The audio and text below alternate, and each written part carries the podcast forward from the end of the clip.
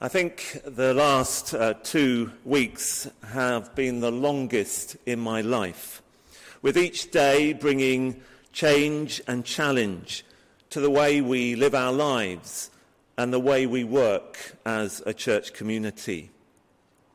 But today's worship reminds us that the life and work of the church goes on. The doors may be shut but the church is not closed. The doors may be shut, but God is open, open to your prayers and to your praises.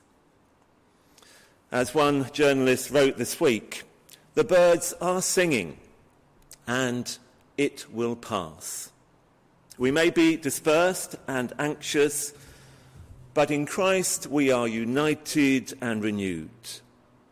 Britain today may be a strange land, but we can still sing the songs of faith. And singing is part of what being human is about. It's an instinct within us all, whether we are croakers or wonderful opera singers. We may not be as good at it as the birds, but over thousands of years we have learnt to sing for our own pleasure, to share stories and legends, and to sing in worship to the God who made and rescues us. Singing is part of the way our nation comes together. Think of the rugby or football stadiums, the concert halls, the music festivals, the chapels and cathedrals. Think back to the summer of 2012. Can you remember that far back? I don't know. The opening ceremony of the London Olympics. And that moment when Emeli Sandé began singing, Abide with me. Fast falls the eventide. The darkness deepens. Lord, with me abide. When other helpers fail and comforts flee. Lord, with me abide. Help of the helpless, oh, abide with me. I hope and pray that before too long we will be able to gather again to party and to sing, to sing to enjoy each other's company, but to sing to God together in praise. But for now, we can hold on to these great songs of humanity and of faith. We can allow music to lift our hearts and poetry to stir our minds and quieten our anxious thoughts. And perhaps there is no greater song in the world than the 23rd Psalm, loved by Jews and Christians alike, and people outside those faith communities. While other psalms speak of many different emotions fear, anger, despair, thankfulness this psalm speaks of reassurance and trust. Say it to yourself, and almost inevitably, you will feel calmer and more collected. Even when it moves to the darker places of life, it assures us of God's presence within it. Many of the older generation among you will have learnt the old King James Version of this great psalm. With that verse, Yea, though I walk through the valley of the shadow of death, I will fear no evil, for thou art with me. Wherever you are today, whatever your circumstances, your hopes or fears, know that God is with you. And let that bring you hope and confidence and peace. This psalm is immensely personal. The Lord is my shepherd. But shepherds always have a flock, never just one sheep. Certainly, I've not come across a shepherd with only one sheep. The Lord is my shepherd, but the Lord is your shepherd. The Lord is the shepherd of your Muslim neighbour, your agnostic friend, your atheist colleague.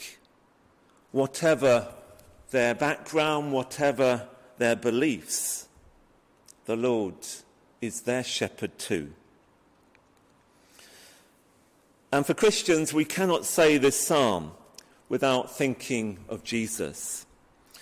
Jesus and his story, stories of shepherds searching for lost sheep, and his words in John's Gospel I am the good shepherd.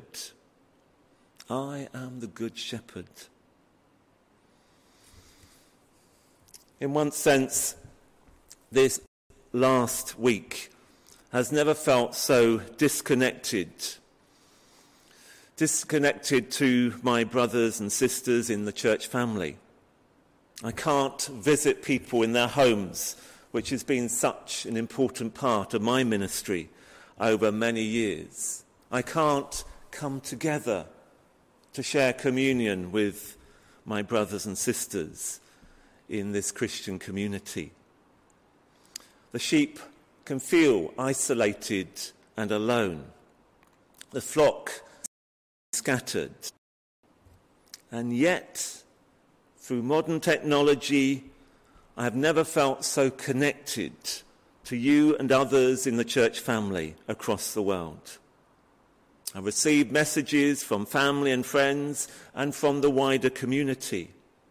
To give just three examples, there's the message from ministers from our synod who at present are in India, a video message on Facebook to assure us of our prayers.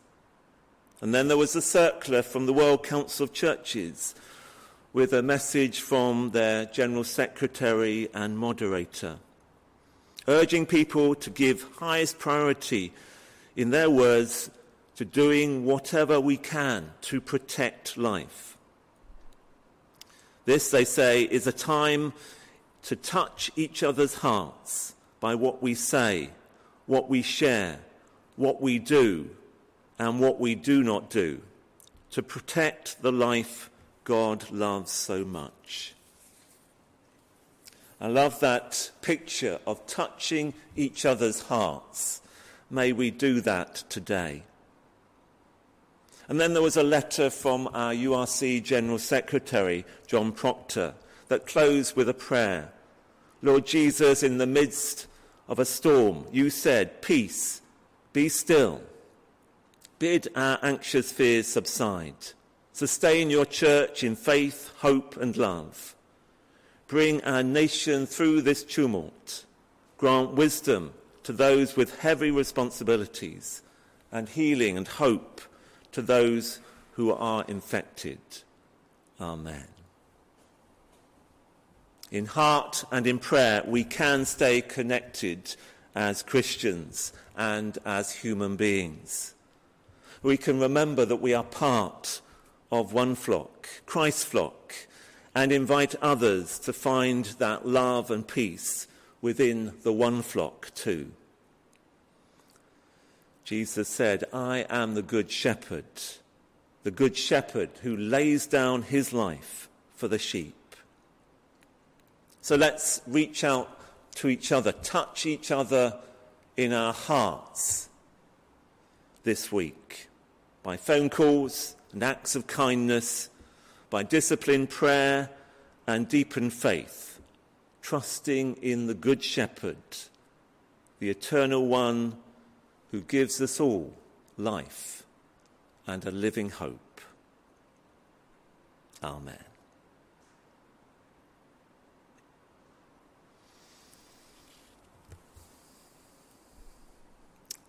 Our next hymn, Father, Hear the Prayer We Offer, was written back in 1856 by the wonderfully named American poet Love Maria Willis. It has echoes of the 23rd Psalm, but it reminds us that life is not all green pastures or still waters. The God who is with us in the moments of peace is also with us in the moments of great testing and uncertainty. Father, hear the prayer we offer.